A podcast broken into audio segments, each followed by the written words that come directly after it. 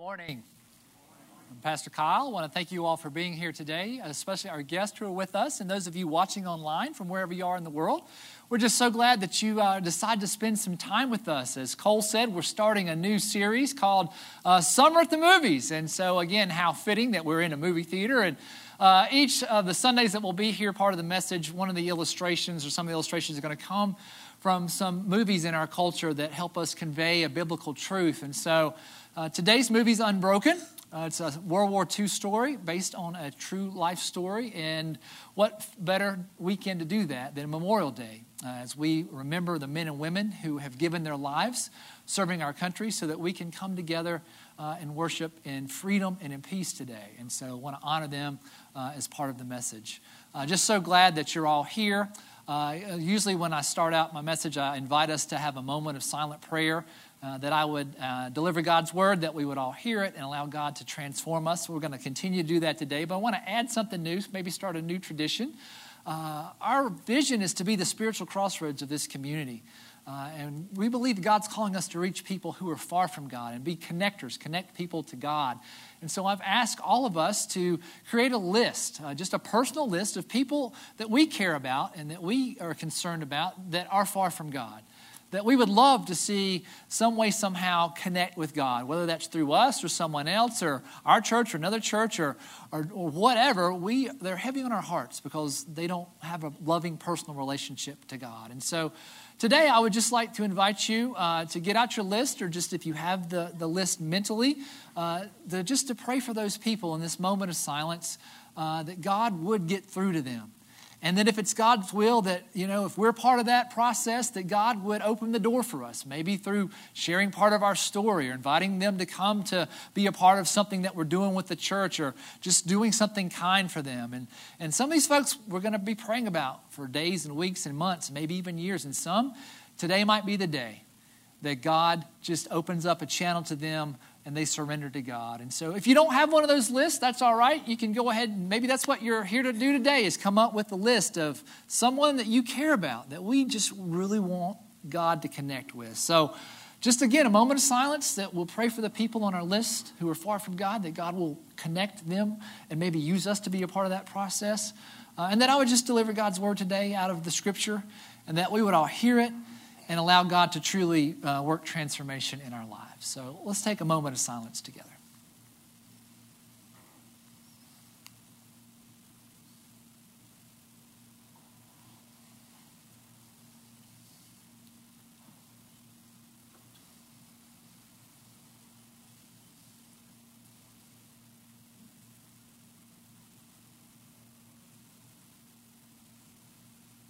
In the name of the Father, and of the Son, and of the Holy Spirit. Amen. Louis Zamperini was born to Italian immigrant parents in New York. Later in his life, uh, Louis' parents moved him and his family across the country to California. Uh, Louis was a young man, and he didn't speak any English. He knew only Italian. Uh, he knew how things worked in New York. He didn't know how things worked in California. And so he was an easy target for other children to make fun of. And pretty soon he learned how to fight and how to defend himself, and he was getting into a lot of trouble. And as he continued to grow into his teenage years and beyond, he was always getting into lots and lots of trouble, until his brother really helped get a hold of him and helped him see that if he didn't change course, he was going to end up in a bad place.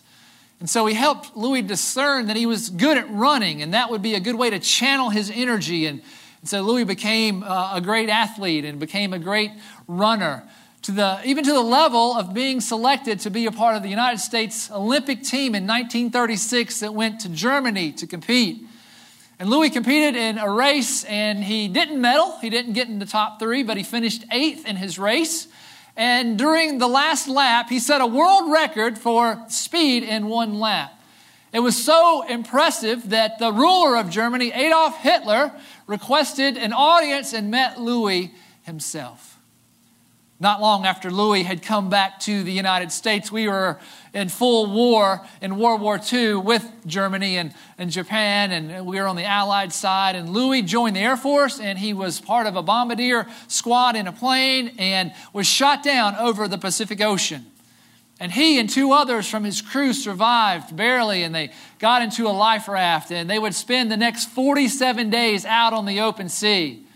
One of them would not survive and would be buried uh, at sea by Louis and the other friend and survivor uh, of this plane crash. And they, they, would, they would survive on very meager small fish that they might be able to catch, or some albatross birds that would land on, on their uh, float or their raft, and they would kill them and, and eat them raw. And, and they, they dwindled down about sixty-five, seventy pounds each.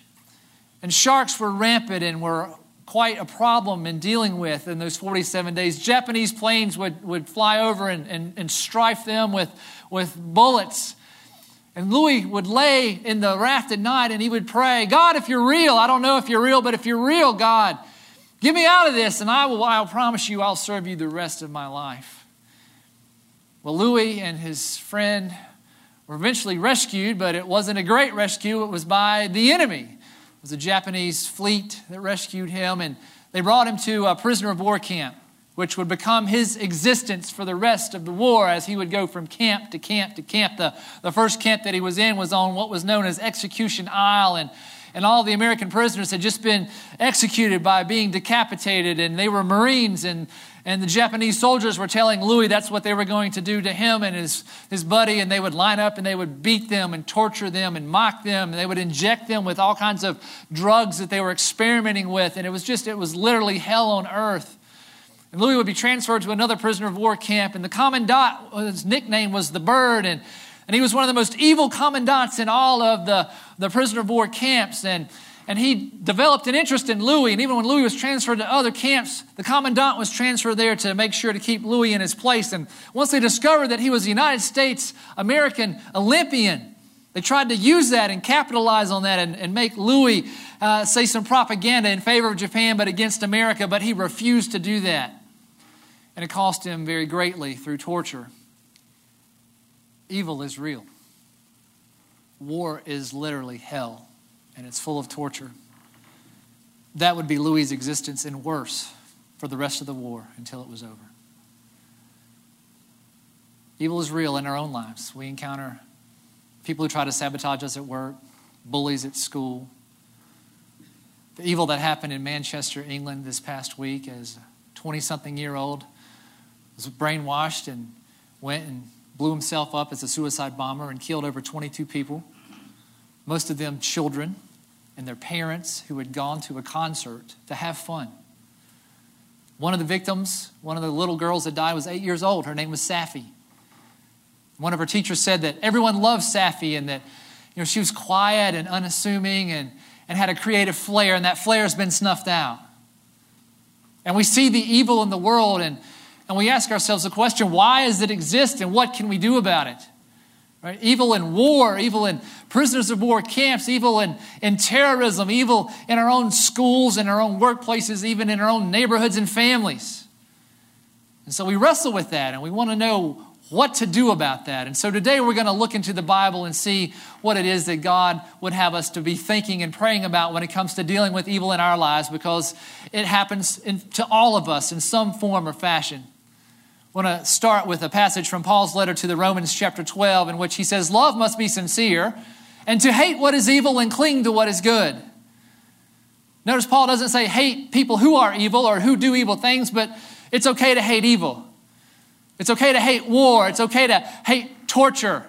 It's okay to hate that a twenty-something-year-old young man has thrown his life away by being brainwashed and wearing a suicide bomb into a, a stadium to kill other people. It's okay to hate the fact that an eight-year-old girl, his life has been snuffed out and can never be taken back. It's okay to hate the evil that is in the world. In the book of Isaiah in the Old Testament, Isaiah is a spokesperson for God, a, called a prophet.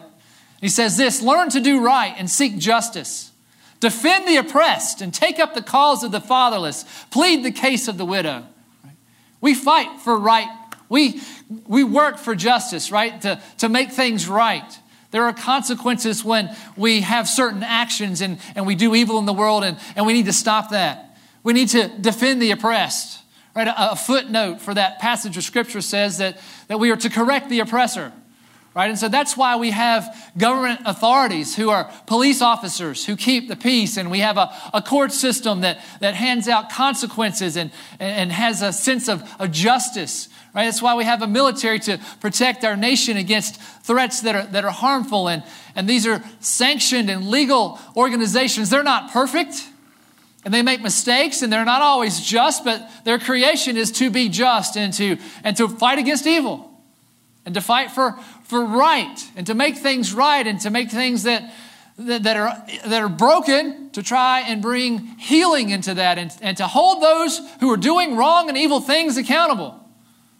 Someone needs to step up against murderers and rapists and, and abusers and terrorists, and, and that's why we have justice.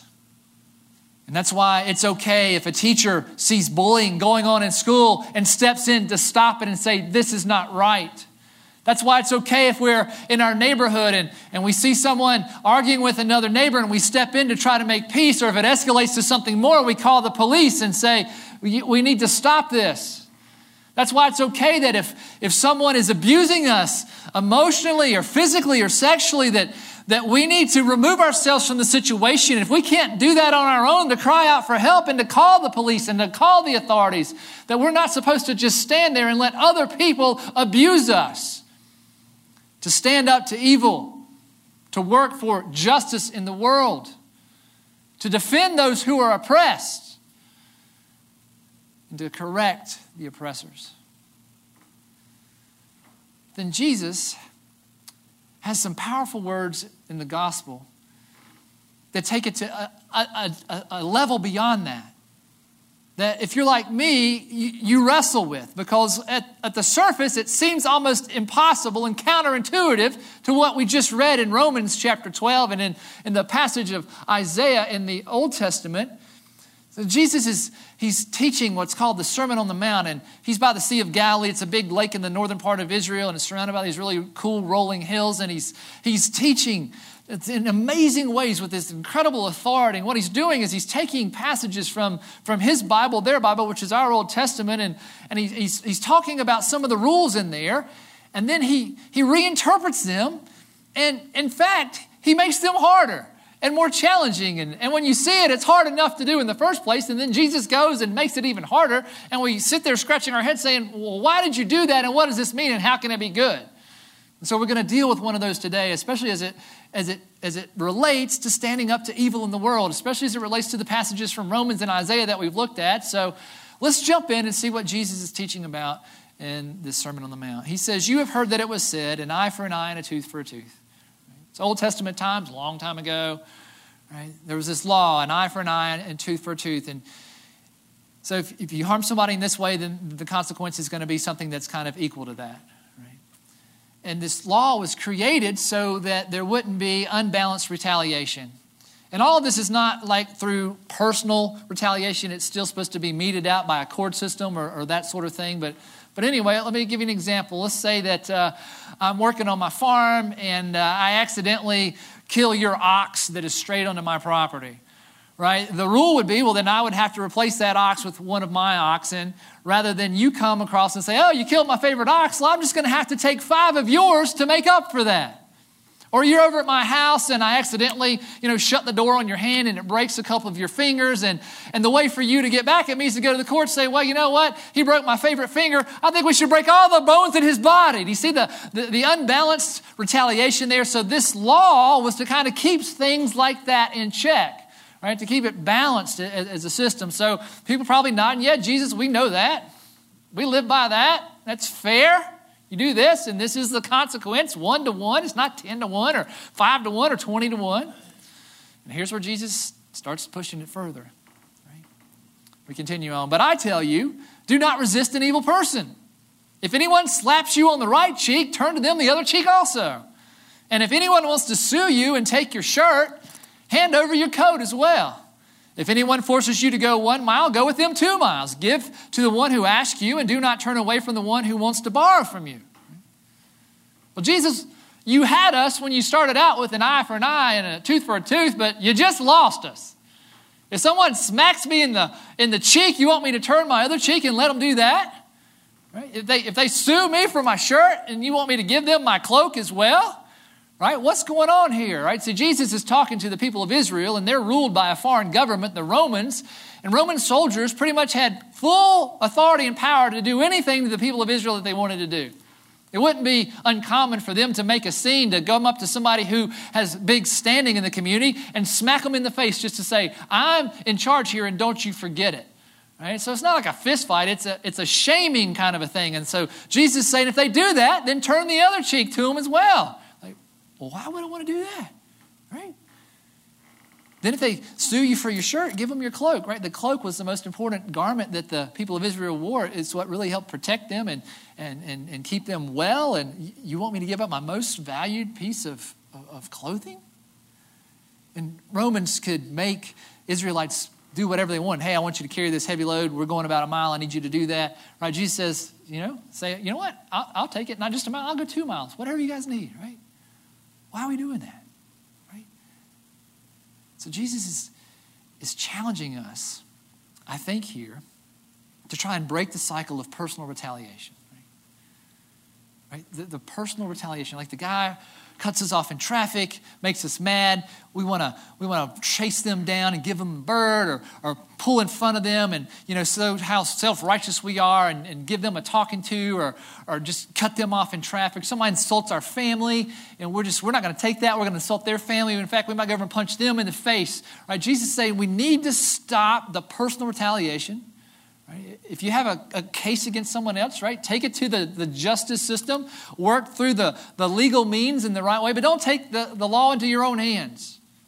And in fact, it's an opportunity to show God's grace to someone, God's love. And, and what is grace? It's unmerited favor. It's doing something for someone that they don't deserve, and it might just shake them up enough. It might just shake them up enough that it stops them from being an evil person and causes them to examine their life. Paul writes in the book of Romans chapter twelve these words, do not repay anyone evil for evil.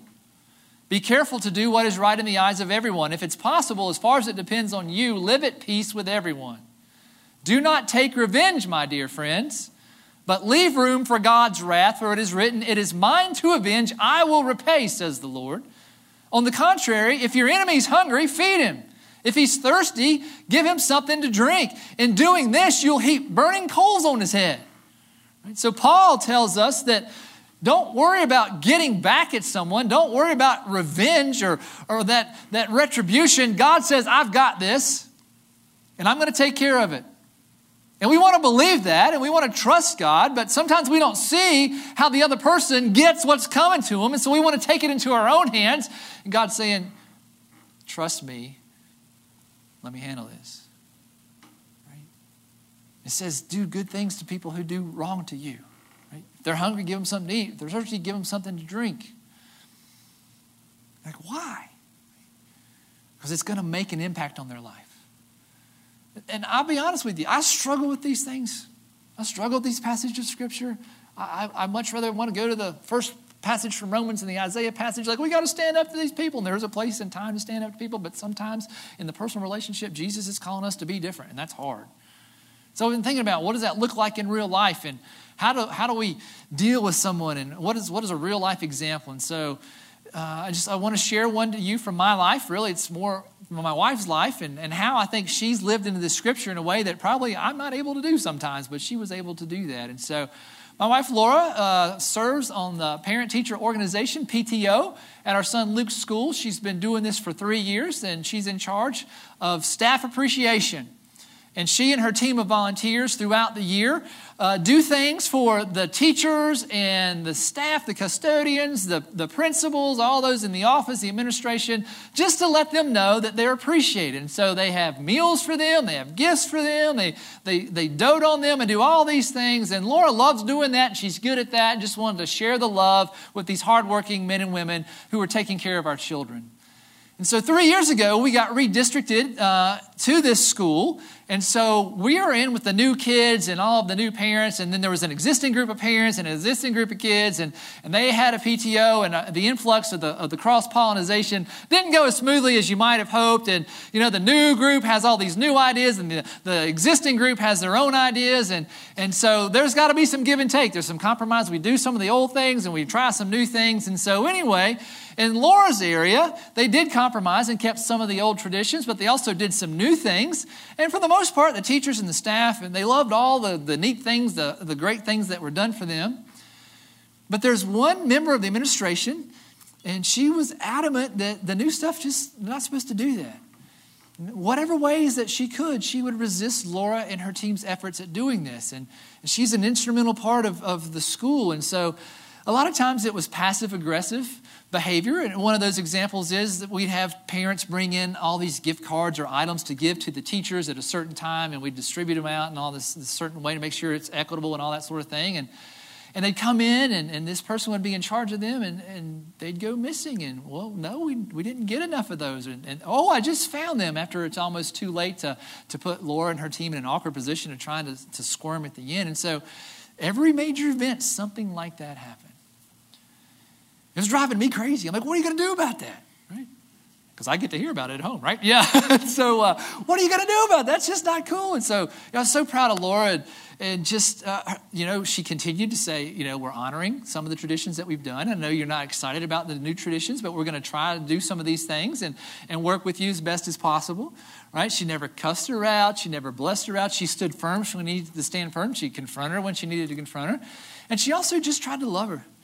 And she would take her special gifts and, and do nice things for her. And uh, one day she even did like a whole bulletin board that they have there in the school as everybody walks by. She did a bulletin board to celebrate people in the school who do great things. And so she put a big picture of this lady up there and just, you know, thank you for what you're doing. And, and, and she meant it, because this lady does a lot of good things for the school. And so, you know, just to, to show God's love and kindness to somebody who's totally working against you in what you're trying to do. And, and this, I, I call this the reverse post. Posterization. You guys know what it means to be posterized? Like if you're an athlete, you want to get your picture taken doing something really cool so that you'll be on a poster and millions of people will put you on their walls. You know, like if you're if you're a basketball player, you know, you want to do a slam dunk. Well, the opposite of this is you don't want to be the athlete that's uh, getting dunked on, right? Because you're getting posterized. So like we got a picture of LeBron James dunking on this guy. He's a, he's a Boston Celtic. And uh the guy who's getting dunked on, he's being posterized, and, and he doesn't want to be on millions of people's walls looking up at LeBron James, dunking over him, saying, I'm better than you, and I got you in this moment, right? And so the athletes want to be on top of the poster. They want to be the guy getting dunked on or whatever. So Laura flipped this. She reverse posterized this, right? She took the lady who's been, in essence, her enemy, the thorn in her side for three years, and, and all along the way, she tried to make her feel special. And I'm like, honey, you're a better person than I am, because that would be incredibly difficult to do. And their relationship's gotten better. The sabotage has gotten less, but it still happens, right? But I think God tries to use us to break these cycles. Because what if Laura would have started cussing her out or started doing negative things back to her, started playing passive-aggressive to her? It would just escalate and escalate and escalate. Who's going to suffer, right? Laura's going to suffer. She's going to suffer. The teachers uh, and the other administrators are going to suffer. It's just not going to go well, right? So I think that's what God means by trying to break the cycle of retaliation and doing good for those who do wrong to us. And it's hard.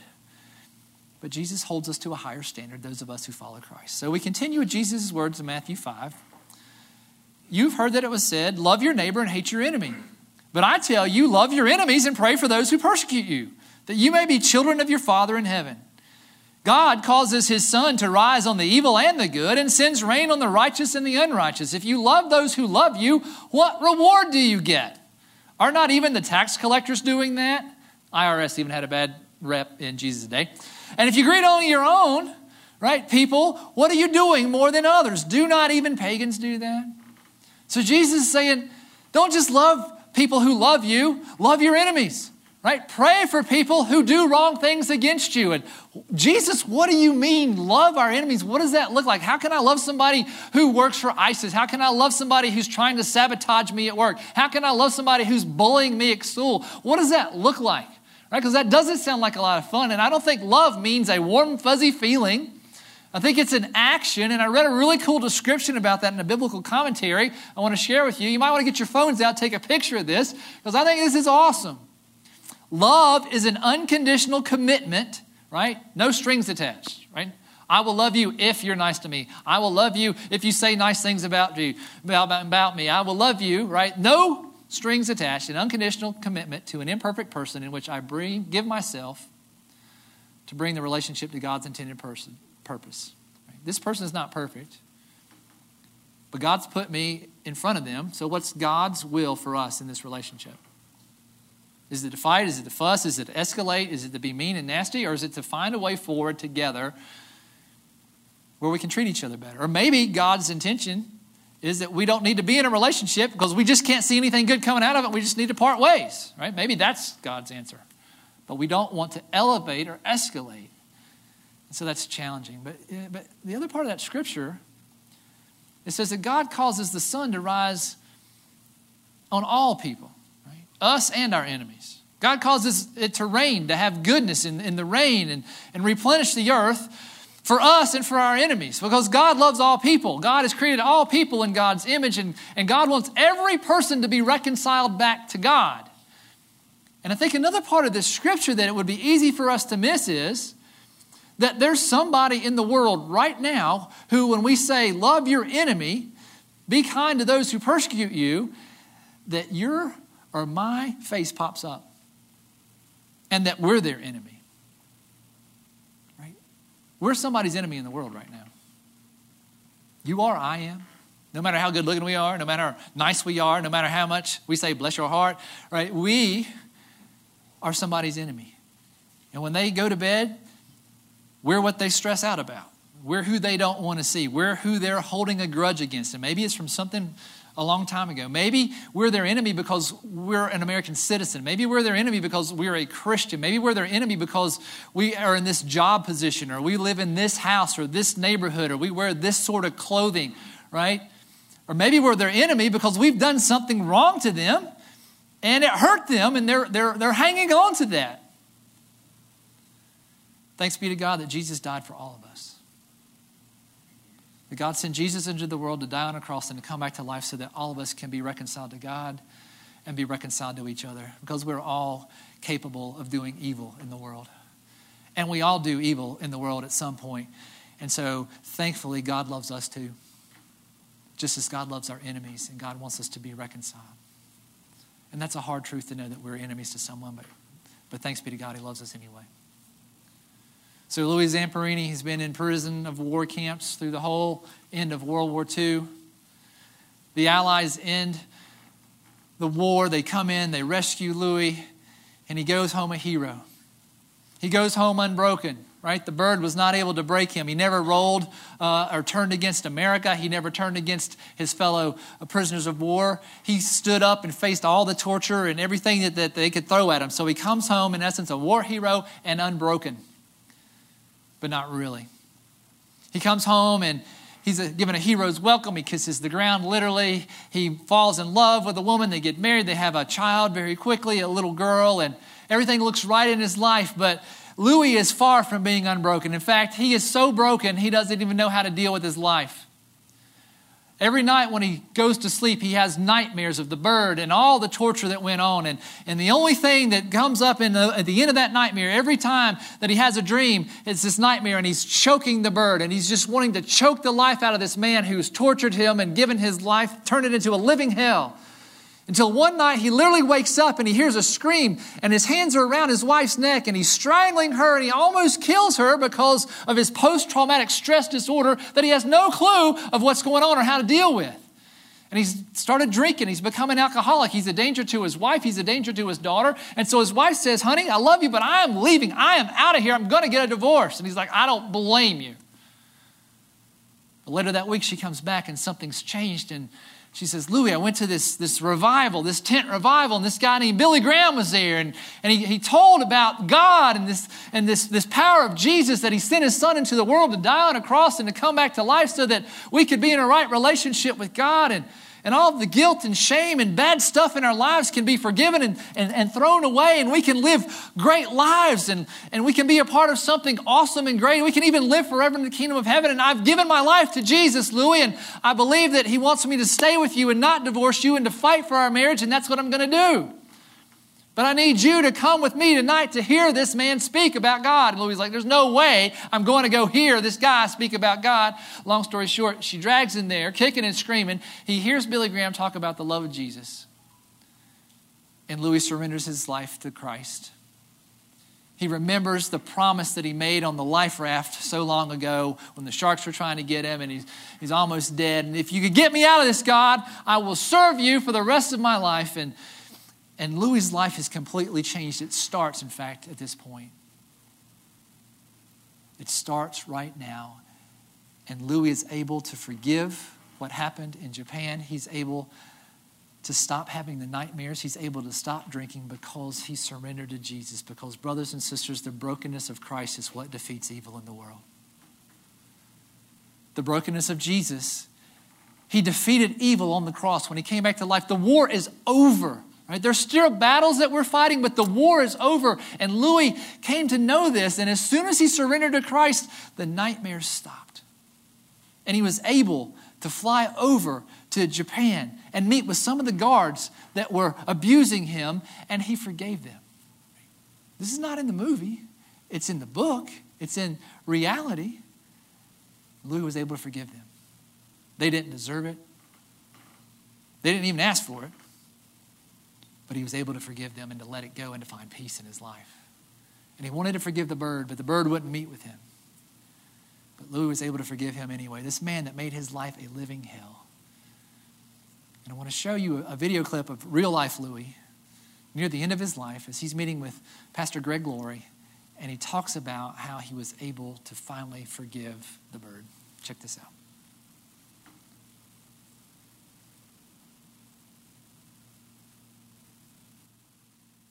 When you went back to Japan, you, you shared the gospel with some of the very guards that mistreated you, and you wanted to meet the bird, but you were told the bird was dead. He wasn't, but you didn't know that at the no, time. No. But you wrote him a letter. Do you have that letter with you? I, I, yeah, I brought it with me. This is the letter that Louis wrote to the bird. You want me to read it? Yeah, would you okay. read it, please? Okay. This is to Matsushiro Watanabe. As a result of my prisoner of war experience under your unwarranted and unreasonable punishment, my post-war life became a nightmare. I, it was not so much due to the pain and suffering as it was to the tension of stress and humiliation that caused me to hate with a vengeance. Under your discipline, my rights not only as a prisoner but also as a human being were stripped from me. It was a struggle to maintain enough dignity and hope to live under the war's end. The post-war nightmares caused my life to crumble, but thanks to a confrontation with God through the evangelist Billy Graham, I committed my life to Christ. Love replaced the hate I had for you, and Christ even said, forgive your enemies and pray for them. As you probably know, I returned to Japan in nineteen fifty-two and was graciously allowed to address all the Japanese war criminals at Sugamo Prison. I asked them about you and was told that you probably had committed harikiri, which I was sad to hear. At that moment, like the others, I also forgave you, and now I would hope that you would also become a Christian. Amen. That's uh, forgiveness. Wow. That's why I showed that clip in the beginning to see all the evil that happened to him, and then to show the clip at the end to see how he had come full circle. To be able to forgive.